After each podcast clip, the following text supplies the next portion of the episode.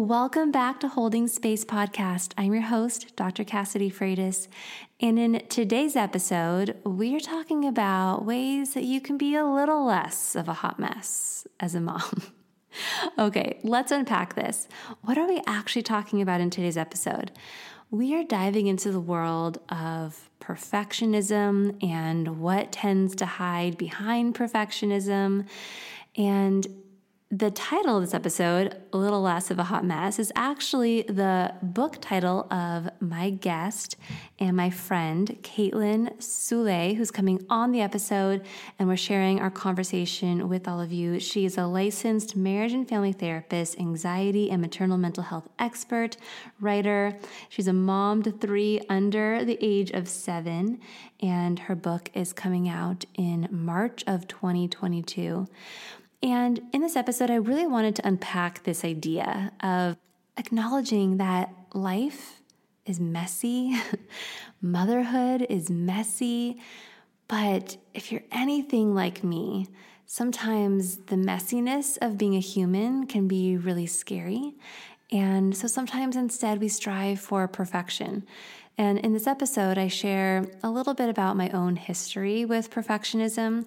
I've definitely lived with it since I was a kid, and I share how that showed up as a child and how it got really triggered in that transition into becoming a mother. Kaitlin can definitely relate to this experience. Even as a therapist, like many moms, she found herself prioritizing everyone else's needs before her own. People pleasing and perfectionism can definitely hold hands with each other until an eye opening experience gave her the epiphany that in order to evolve into the mother and person she was meant to be, she needed to stop abandoning herself. So, in this episode, she shares the three R's of imperfect personal growth and evolution for modern moms based on her new book, A Little Less of a Hot Mess. And we explore some of the important ways that choosing to say yes to yourself is not only going to be good for you, but be great for your relationships too. I'm so excited you're tuning in to today's episode. I share parts of my story that I've never shared before, and I am honored that you are taking the time to tune in and spend your listening of this episode time with me. All right, you ready? Let's dive in.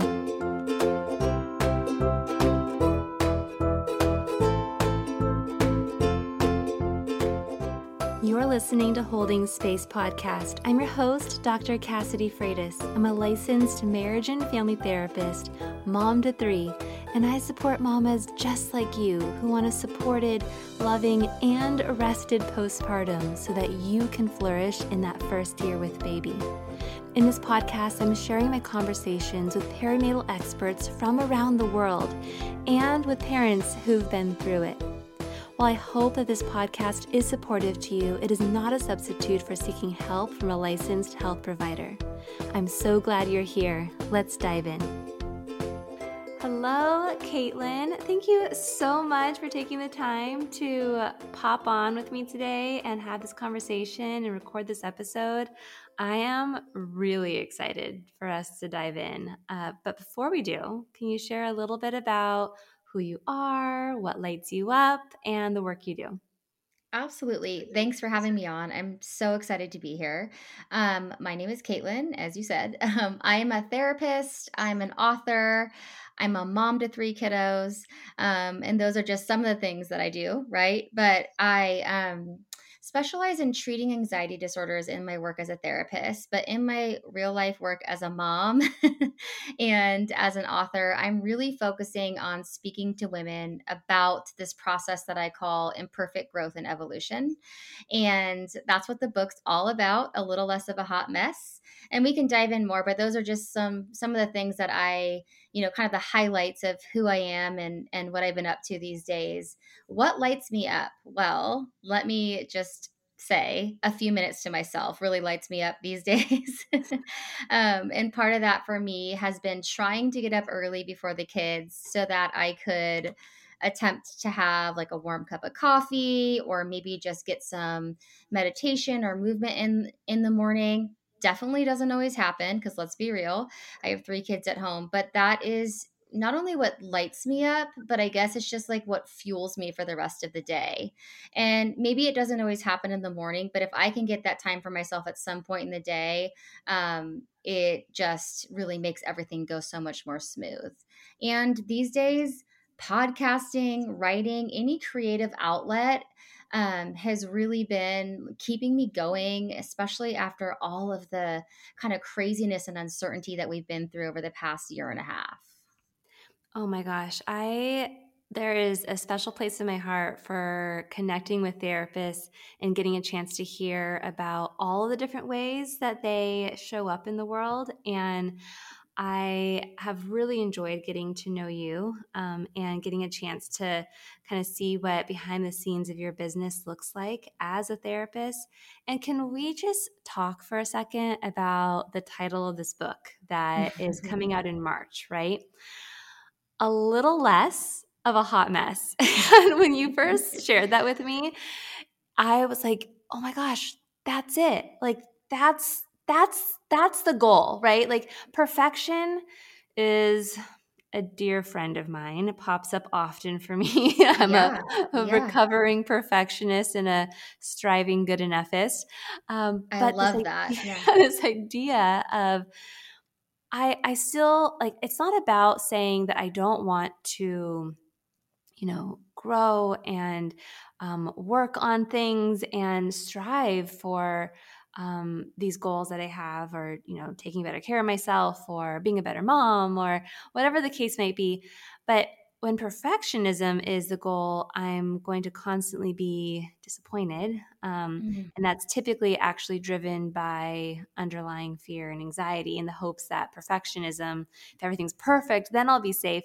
And it's just, it, it just leads to a deeper spiral of mom guilt or shame or just feeling like I'm not enough. Um, and I know that I'm not alone in this because I've made a career out of working yeah. with other moms and parents who are experiencing these same things. And when I heard you share the title, a little less of a hot mess, right? Like there's still going to be mess, like messiness in my parenting, in my days, in my home, in my relationships, in my reactions, even in how I respond to my own big emotions, um, it's still going to be messy, right? But I can find ways to develop tools and a better relationship with my emotions and in my life. I can do work to strive for being a little less of a hot mess. Absolutely. I love this. Yeah. Yeah. So, can you share with us a little bit, like what inspired what inspired the the name of the book, and and tell tell us more about this sort of guide towards finding, you know, imperfection and connecting with imperfection. Yes, absolutely. So, the title of the book, it's so funny um, you bring that up because I had a hard time figuring out the title. And I sat with the publishing team and we were going back and forth, and they had read, you know, the early pages. And we just couldn't quite nail it right and all of a sudden um i uh, the, the one of the publishers on my team said it's like it's like a hot mess, but like maybe a little less. And I'm like, well, what about a little less of a hot mess? And everybody was like, that's it. And I think it's really the therapist in me, and you can relate to this, right? It's like, there's so much in our culture that tells moms, and I think we're shifting this narrative, but there's so much in our culture that tells moms that they need to kind of do it all, be it all, and look great doing it, right? This this you talk about perfectionism so beautifully um, and so real, right? Because it is a huge part of so many women's struggle, and especially moms. And it doesn't look like the perfect house all the time or the perfect, you know, dressed kids. It looks like so many different things. So um, I think as a therapist, I really wanted to get and as a mom who gets it i really wanted to get the message across that like it's not about being perfect or like i'm an expert i'm a mommy expert right? It's about how can we all like be a little less of a hot mess? And for me and the whole point of the book is that starts internally right? Like that starts with the work that we're doing on ourselves um, and how willing we are to say yes to ourselves and the invitation to to grow mm. imperfectly. And so all of the invitations that I write about in the book, um, and I say invitations because each chapter is sort of a different invitation into personal growth. It's all about doing it imperfectly in the sense of giving yourself the grace to know that like just because you learn this new skill or tool or concept it doesn't mean you're gonna like nail it right away and it doesn't mean that we're not gonna have like missteps and we're not gonna struggle it means that we you know we have the sense and the willingness to come back to to our own truth and keep working at it right? Keep trying. Not to reach perfection but to just like reach i don't you know to i always say kind of live more in line with our values. So as you know and you talk about so much in your work perfectionism keeps us right from so many good things in our life. And so mm-hmm my issue i know i'm going off on a little tangent here but my issue with a lot of like the self-development books in the space of like women's health and things like that a lot of them were about like how to be the best version of yourself or how it for me like it was like trying to sell us one more fad one more thing one more lie and i just didn't want to do that. So this book is about kind of bringing it down to a more realistic practical level you know, teaching women the things that have both like worked for me, the things that I figured out at a struggle, and the things that have worked for a lot of my clients that I work with in my clinical practice. Mm. Okay, you are speaking my love language in so many ways because you're you're talking it feels like directly to my little inner perfectionist whom I've done a lot of work to relate to in new ways um, and a lot a big part of that work for me has been looking to see when I take when that perfection little perfectionist in me takes off the mask, like who is it and what's there, and it um, it's a part of me that you know is scared of vulnerability, of um, losing things that are really important to me, of being judged, of um, that it's, it's also connected to like my little inner people pleaser. Um, and there's so much history and context around that, right? As there is going to be for all of us. Here's something that's really interesting when you're talking here about, you know, life is messy and you're like, things are never going to be perfect. When I first started off as a therapist, it, I really struggled with the fact that the work that we do is not linear you know mm-hmm. like it's so messy because you're working with human beings and people's lives are going to be messy and i i think a big part of it was again my inner perfectionist and inner people pleaser like i wanted to help people solve their problems and if it if they came back and you know they there were other struggles or you know things didn't work out quote unquote perfectly i you know blamed myself and mm it was really difficult in the beginning and it was something I had to work through in my own early stages as a clinician. But what that experience has really allowed me to do is have empathy for my clients and for the other therapists that I also um, support now and and work with in understanding that all right what we're going to do here like the goal here isn't about perfection the goal here, though, is to be able to notice when there are certain things that are out of alignment with your values, mm-hmm. with the mm-hmm. way that you want to be showing up for yourself, for your children, for your family, for the things that are important to you, and to what to no, be able to notice when that happens, so you can come back and to have the skills and the tools and the awareness to feel empowered to know how to get back in alignment, right? Um, and that's that's life you know yeah, that absolutely. that that those those those moments are going to keep happening um, and so i'd love to hear more from you about how do we get started here in yeah.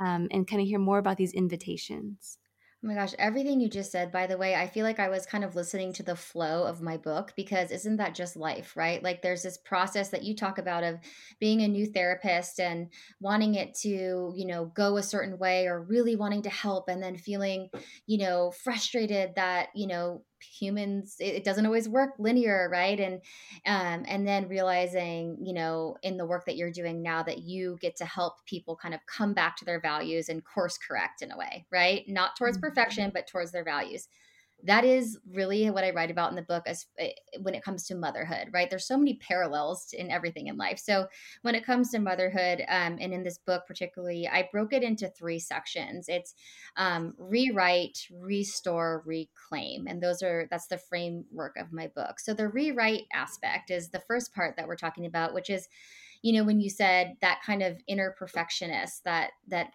that little inner perfectionist. Well, the first part of the book is about going back and taking a look at our stories, that the things that um, brought us to where we are today and challenging those those beliefs that came out of those experiences or stories so that's the rewrite portion not that we can rewrite history but that we can decide to rewrite the beliefs that we're going to choose to hold on to now right based mm-hmm. on our right now values so that's really where we start i think is with the willingness to to take a look back a little bit.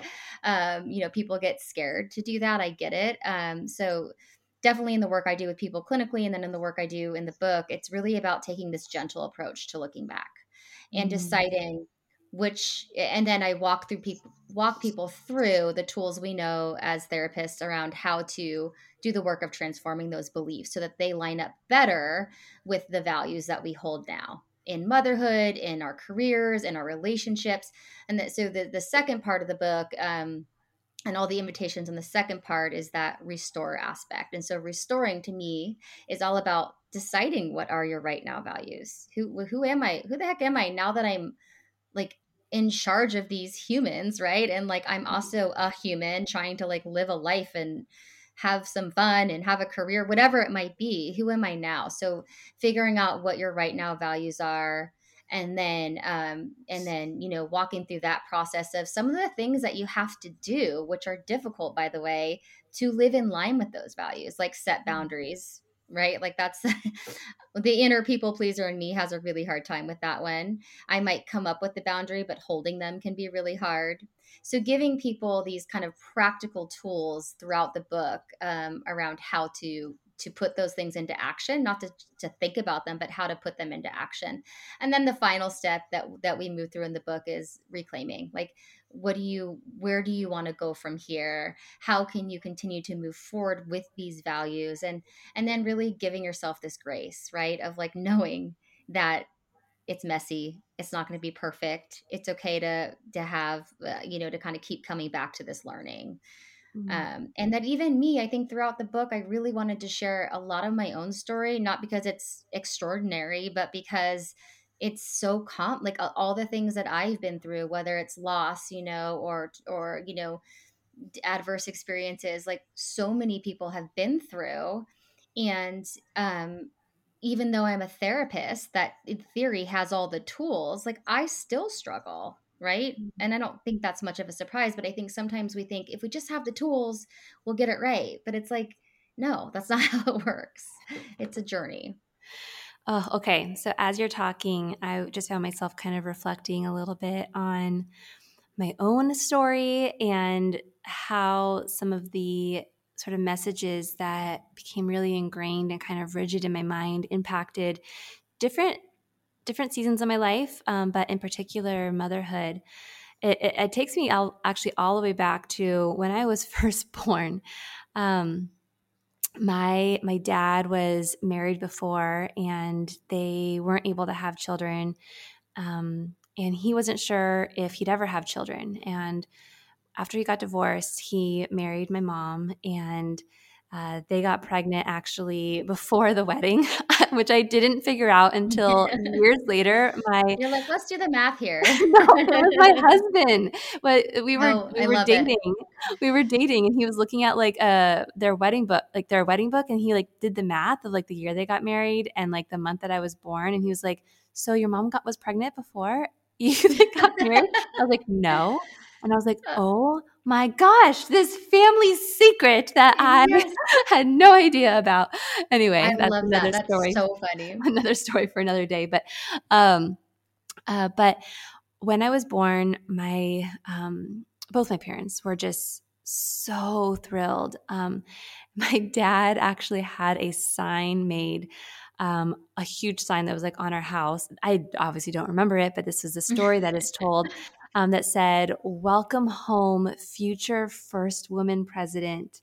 Uh, Cassidy. Um, oh, Cassidy. And, that's amazing. Slash, oh my gosh, keep going. Yes, I have to hear this. so, like, this is, and that is just like who oh, my father has is like my biggest cheerleader, um, and always believed that I could do literally anything, like hold the highest office in our country. like yes, like from the day you were born. Yes. Yeah. Um, and always, always believed in me in those ways. Um, but uh, and I and I as a when I started school, I got really good grades in the very you know early stages. And gosh, I mean, he told everyone, like everybody knew, like about my straight A's and about just how bright I was and just how amazing of a little human he thought I was. Mm-hmm, mm-hmm. So supportive in those ways. Um, and it also, though, once school started to get a little bit harder, which you know eventually school does, yeah. Um, I I really felt, and not that this was ever said to me explicitly, but felt that my lovability was tied up with my achievements and mm. how also yeah how good I could be in terms of school yes. and um and my performance and it uh gosh it really impacted my sense of self when I went into college and how hard I was on myself with schoolwork and performance, just my performance anxiety in general.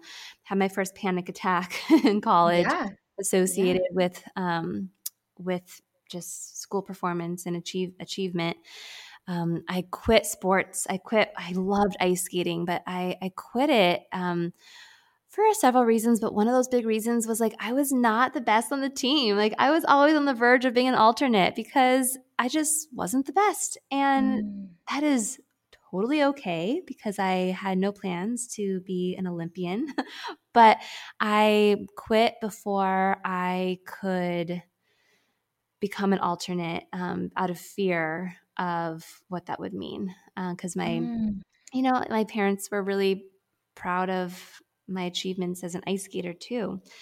So, how did this show up in motherhood for me? This little inner perfectionist, also people pleaser, followed me into motherhood because I knew I wanted to be a mom very early on. And I was a therapist at the time or training to be a therapist. And I really thought I was prepared, right? And then when my first was born, and I had feelings of not being attached right away, which I've talked about in prior mm-hmm. episodes. Um, I had uh, I've talked about that in my bonding with baby episode. Um, my partner experienced postpartum depression, but I had no idea that's what was going on, which I've talked about in prior episodes. Yeah. Uh, I experienced postpartum anxiety.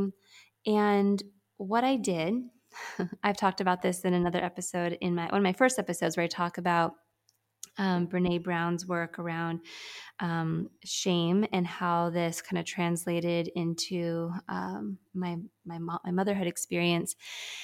What I did to protect from that really vulnerable experience of feeling like having thoughts of maybe I not cut out to be a mom. Maybe this was a mistake. I don't feel attached to my baby. My marriage feels like it's falling apart. I am really struggling and having thoughts. I was having intrusive, scary thoughts that really were disturbing to me. I put on the mask of perfection. I didn't mm-hmm. want anyone around me to know that I was having these experiences. I think that I also felt this pressure of I'd always known I wanted to be a mom. My friends, my family just really expected me to be a great mom.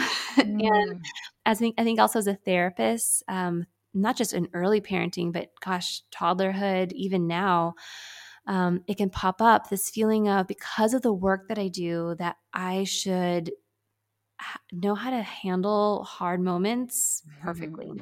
Mm-hmm. You know, um, if my gosh, I remember when my toddler um, Uh, now I have three children, and my youngest is entering toddlerhood. When they're having hard moments in public, especially, that's very triggering for me around other people because I feel like people are looking at me like I should know, I should handle this perfectly, you know? Oh my gosh, me too. Me too. and too. that pressure is so debilitating and heavy.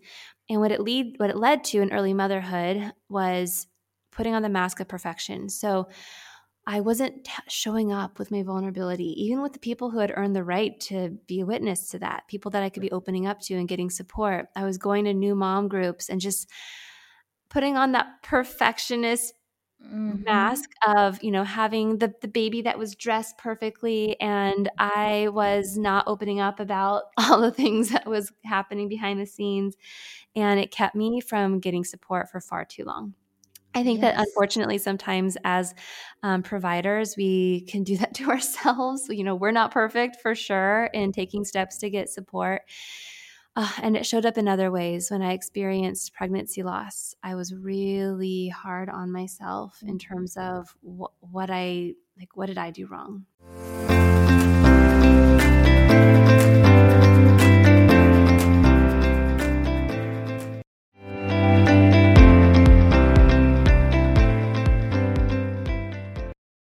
How did mm. um, how did I cause this? Um, if I'm being honest with myself, or some of the thoughts that I was having. Um, even when I experienced another loss, um, I had a friend who passed away, a mom friend who passed away, and even how I think I navigated her death sometimes, and how I had a really hard time letting myself fall apart. And all of these things just really complicated my process of reaching out for support.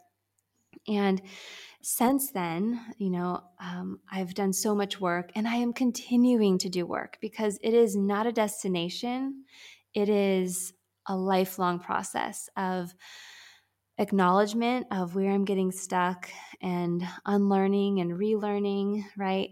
And going back to kind of figure out, gosh, why is this, why is this popping up? Um, for instance, I remember a recent, um, I'm, a, I'm, a professor, and I had a, a, an experience with a student that really threw me off, where a, a student opened up to me, and because of certain um, legal things within the institution, I had to disclose some of the things that were shared. And it really, it really, I really struggled with that for a very long time.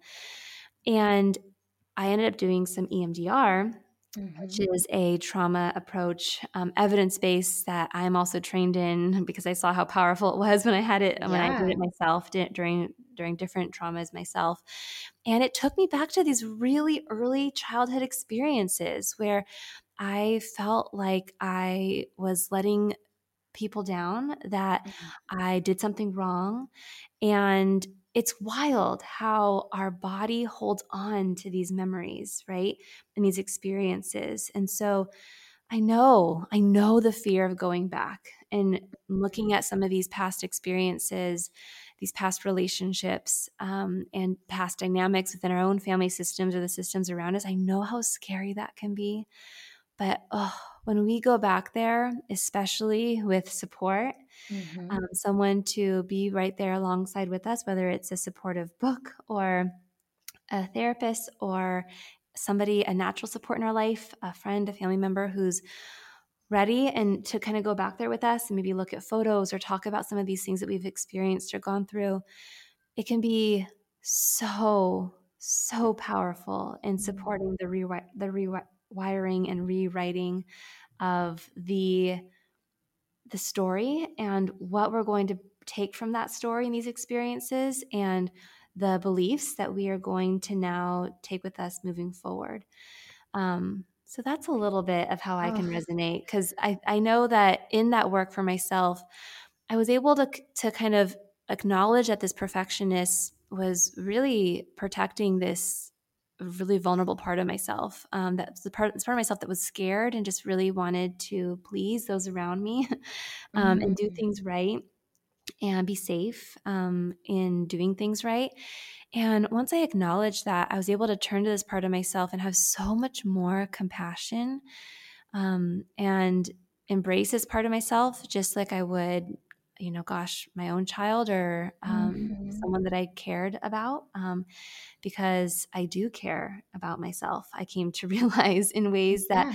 I was able to to nourish and nurture and have compassion for. Um, and then I was able to acknowledge that this part of me was just trying to keep me safe, but this part of me sometimes wasn't acknowledging that all the steps it was trying to take to keep me safe, perfectionism, was not so helpful. Um, Mhm. and I was able to then do the work of acknowledging, okay, what kind of parent do I want to be? Um, I don't, gosh, I don't want to be perfect because I have a child, my daughter, who is sometimes struggles with perfectionism. Mhm. And if she sees me striving for perfection and not embracing mess and imperfection, that's not, that's gonna be really hard for her too, right? And so, Absolutely. me being an imperfect parent gives my children an opportunity to see not only how, how I can model repairing, you know, um, and coming back Mhm. and saying, hey, I messed up there, um, but also to showcase to them that perfection isn't expected of them either. And so, doing that work of going back, connecting with the here and now and the values that I want to align with and are my priorities, and being able to notice when I got to come back to those has been my lifelong work and not just for myself but with my clients and I I love that you are supporting folks in doing this in your book and I love these 3 Rs. Can you remind me again what are they? They're rewire, Re- rewrite, rewrite, re- rewrite, restore, reclaim. Oh, reclaim. Yeah. Look, I I made a new I made a different R there. I like Like, rewire rewire. though. No, but I like rewrite. It, it means it's kind of the same thing, right? yeah, but I like yours better. I I don't I I just like that whole story you just told. I just like I was just like I forgot we're recording a podcast. I was just like tell me more. Like Mm, one because what I have to say is we need more people, more women, more women in power, more more women who um like us are, you know, uh, should in theory like should, right? Drop the shoulds. Um have the tools to say it's still a struggle and I'm going to be real here. And that's really what my book is all about and i have to say cassidy so much of our story like i i can't i'm like wait is me talking or her? Like i um i mean i think and you know uh, down to the point that like my first story i told in the book is about me as a figure skater as a child Oh my gosh. yeah um i was a figure skater and sit i quit for similar reasons. Um i so um, this idea that we do have to go back and understand the parts of ourselves that were developed out of things that happened to us in the past, and that we can, um, as my therapist once told me so beautifully, we can weave in and out of the hard things. We don't have mhm. to stay in the hard all the time. I think people are so afraid of doing this work, whether it's therapy or personal growth, because they because it is it can be heavy. But what I want and hope people will learn is that it also is life giving and that we can do this weaving in and out. And so, just thank you for sharing your story with me. And also, um, so much of that is relatable um, for me, and I know for so many other women Yeah. um, that are And if. I Yeah. if I could kind of share a little bit of like the here and now pieces of the story, you know, becoming a parent, um, doing my own work brought a lot of these things to light, and I was able to have some really um, because my father is someone who is safe to have these conversations with, right? Um, and, I, and that's not the case for everyone. And so Mhm. sometimes these conversations aren't we don't have with the people who have maybe contributed to some of these internalized voices. Um, but for me, my dad is definitely someone I could have that real conversation with, and I I shared with him um, some of the impact. And what it was what he was able to do was then to do his own sharing his of his own story of his own experiences of what kind of brought him to um, to putting the, you know unbeknownst to him that sort of pressure. And i think that sometimes in the work whether we are able to do this work with these people in our life because they're here now or maybe they're not no longer with us or they're not a Mhm. safe person to do this with doing the work to explore you know even their stories you know like where what do i what do i know about their experiences that may have contributed to why they showed up as as they did as yes. parents or as grandparents or as um, just people in our life their context can sometimes help us you know understand some of these generational patterns and can give us um, you know context to understand why what we're breaking in terms of generational patterns and why we're breaking these patterns. Yes. Um, it takes a lot of courage and bravery to do that. And I want to acknowledge that too. Oh, but what's, sure. what's so cool now is to see my father um, with my children. My daughter brought home um, a math test, and you know, at her school they don't give like letter grades. Um, mm-hmm. they get just get a chance to see how many they got wrong and then they're able to make corrections and learn from that.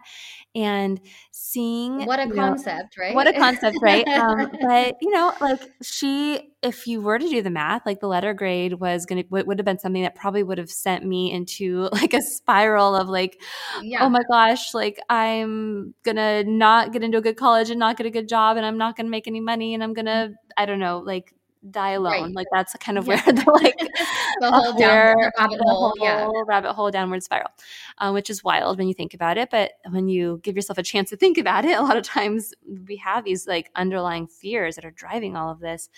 Um, but to see my dad and how he just responded to her um, sharing, you know, what she was learning and what where she was making mistakes and but also um, just it was just so powerful to see how he was responding to these things. Um, and you know, my my youngest is behind on some milestones, and to see how he was to see how he is responding to that in a way that is relieving me of stress and pressure oh, it's just it's it's been a beautiful full circle experience for me. And that's my story, right? And, and, each of us have our own stories of what this healing can look like um, and who is part of that healing story, right? right. And um, working with a therapist can, or having a supportive resource to kind of guide you in that mm-hmm. process is so empowering. Okay. So, something yes. that you said earlier that I want to kind of come back to this whole idea of saying yes to ourselves mm-hmm. as mothers, as parents um, and boundaries. Okay, one of the ways that I love to look at boundaries is that we I always want to ask myself, okay, if I'm saying yes to this, whatever this is, what am I actually saying no to? Because mm-hmm. inevitably I'm going to be saying no to something, right? So, for instance, if I say yes to you know, loosening my boundaries around how late I work. Um, even if it's, you know, saying yes to a client to schedule a later appointment. What am I actually saying no to? If I say yes to um, getting on social media during my lunch break, right? Like, mm-hmm. what am I mm-hmm. saying no to for myself there? If I say yes to this extra activity or to whatever it is what am i saying no to? If i say no to this what am i actually saying yes to? So that's kind of how how i i've kind of looked at this but i'd love to hear more about your sort of thoughts on saying yes to ourselves as, as mothers yes. as parents well, I love how you how you put that into like practical way that people can think about it, right? In that framework. For me, um, similar, I think saying yes to ourselves as particularly as moms is just this idea of like flipping the narrative a bit because not a bit, a whole lot, because from the moment we take these babies home from the hospital or wherever we have them or however we get them, right? Um, we get the message and sometimes out of necessity that that we have to say yes to to them and their needs first. And sometimes we absolutely do especially in this early baby phase right? Um but in that we sometimes lose ourselves right? This is i'm not saying things that people don't already know. We lose ourselves. We lose our our ability to really see ourselves and to even know what we want and need. And so, um, saying yes to ourselves can look like a lot of things, but I think it looks like mostly turning inward before we turn outward and saying, "What is it that I want and need?" And when I'm saying yes to myself, whether that's because I need a shower, yes, could be I need to say no to that thing, like you're saying. Yes, could be um, I need to, you know, get out for a walk. If I'm saying yes to myself, I'm really um, going to be a better person for myself, for my kids, for my partner, in my relationships, in my work. Like, I just think this power of saying yes to ourselves expands so far beyond just ourselves. And Mm. by the way, you know, what we're taught as women is, and what we hear all the time is, oh, she's so selfless, selfless, right? Um, she's so giving. Those things are like really um, held in high esteem um, especially for moms. And and what I'm saying here, and what I think so many of us are saying is being selfless. Like if you break that down, that means being without a self, right? Like Mm. that is not what we want. We're abandoning ourselves in that. Saying yes to ourselves is recognizing that we are a self, that we do have worth just inherently. Um, and so yes, I think I just said a lot of different things, but I think it's really about um, flipping the script on the fact that that saying yes to yourself is selfish, and instead it's necessary, it's essential, and it's a journey for sure. It's a Mm. journey. I don't always get it right. That's absolutely true. Oh, I love this. And when I am working with clients and we're kind of doing this work of connecting in with their own needs, right? So that Mm, before they can show up for their children, their work, anything else, um, they got to show up for themselves, right? Uh, what what I'll often do is we'll talk about this in really like practical terms um, of like different areas of life to check in on for yourself, right? So there's like the basics, um, mhm. the basics of nourishment like when's the last time i ate something like when's the last time i gave my body something nourishing that will help me actually sustain my energy because i'm feeling like super fatigued when it comes to just like playing with my child like when's the last time i actually ate something nourishing and that would help me sustain energy um, Right. when's the last Did I time drink water today? Like, yeah. When's the last time I drank water? Like I'm thinking, I don't, Kaitlin, I don't know if I drank any water this morning. Like I'm I go drink know. some water. Yeah. But you know, like, and and then also, you know, checking in with our body like when's the last time like is, is there, are there parts of my body that are hurting? Like is there something that i can do that's going to support that part of my body that is hurting? Um, yes movement um, when's the last time i got outside? Oh my um, gosh. and when's the last time i took a shower right? All of these things. Um, and then there's like relationships. So you know gosh, I feel this pressure to FaceTime with this family member um, and show them the, the baby. But every time I do that, I feel so drained afterwards. Mm, Um, maybe I need to say yes to myself by setting a boundary here. Um, mhm. and that's one way that I can, you know, care for myself. Um, when's the last time I got a margin, right? Like, Gosh, I mean, I I there are so many times where like I go to the bathroom and like my dog's right there and my baby is right there. And it's like if I can't even get that margin, like I'm Mhm, probably not getting mhm. a lot of margins in my day. And we need as human beings, we need margins. I mean, how often do you go and you're standing in line to get coffee and you look around and what what is everyone doing? They're on their phone Ugh, we are constantly taking in more information and our brain literally needs margins just to process what it's what it's just experienced right? So like we need space and margins. So relation like the basics the relational components um, and then you know just taking a look at like your like if i'm working with the client i have a sense of their particular life right? And so Mhm, whether it's um, their job or other parts of their identity, um, other things that kind of take up space in their life and throughout their day in these different areas, taking a look at how are you saying yes to yourself and meeting your needs in these different areas of your life so that you can be showing up for these other things that are also important to you, right? Um, and in that work, we're having a lot of conversations about how we can, can connect the saying yes to yourself and actually prioritizing this to your values, right? So mhm. let's say I value presence. Like when it comes to parenting, presence, like actually being present with my child where I am hearing what they're saying, I'm engaged in play with them. I am note I, I'm aware of the different things that are important to them, different relationships that they have and friendships and what's happening in their school and in their classroom and in their life. That I'm present, right?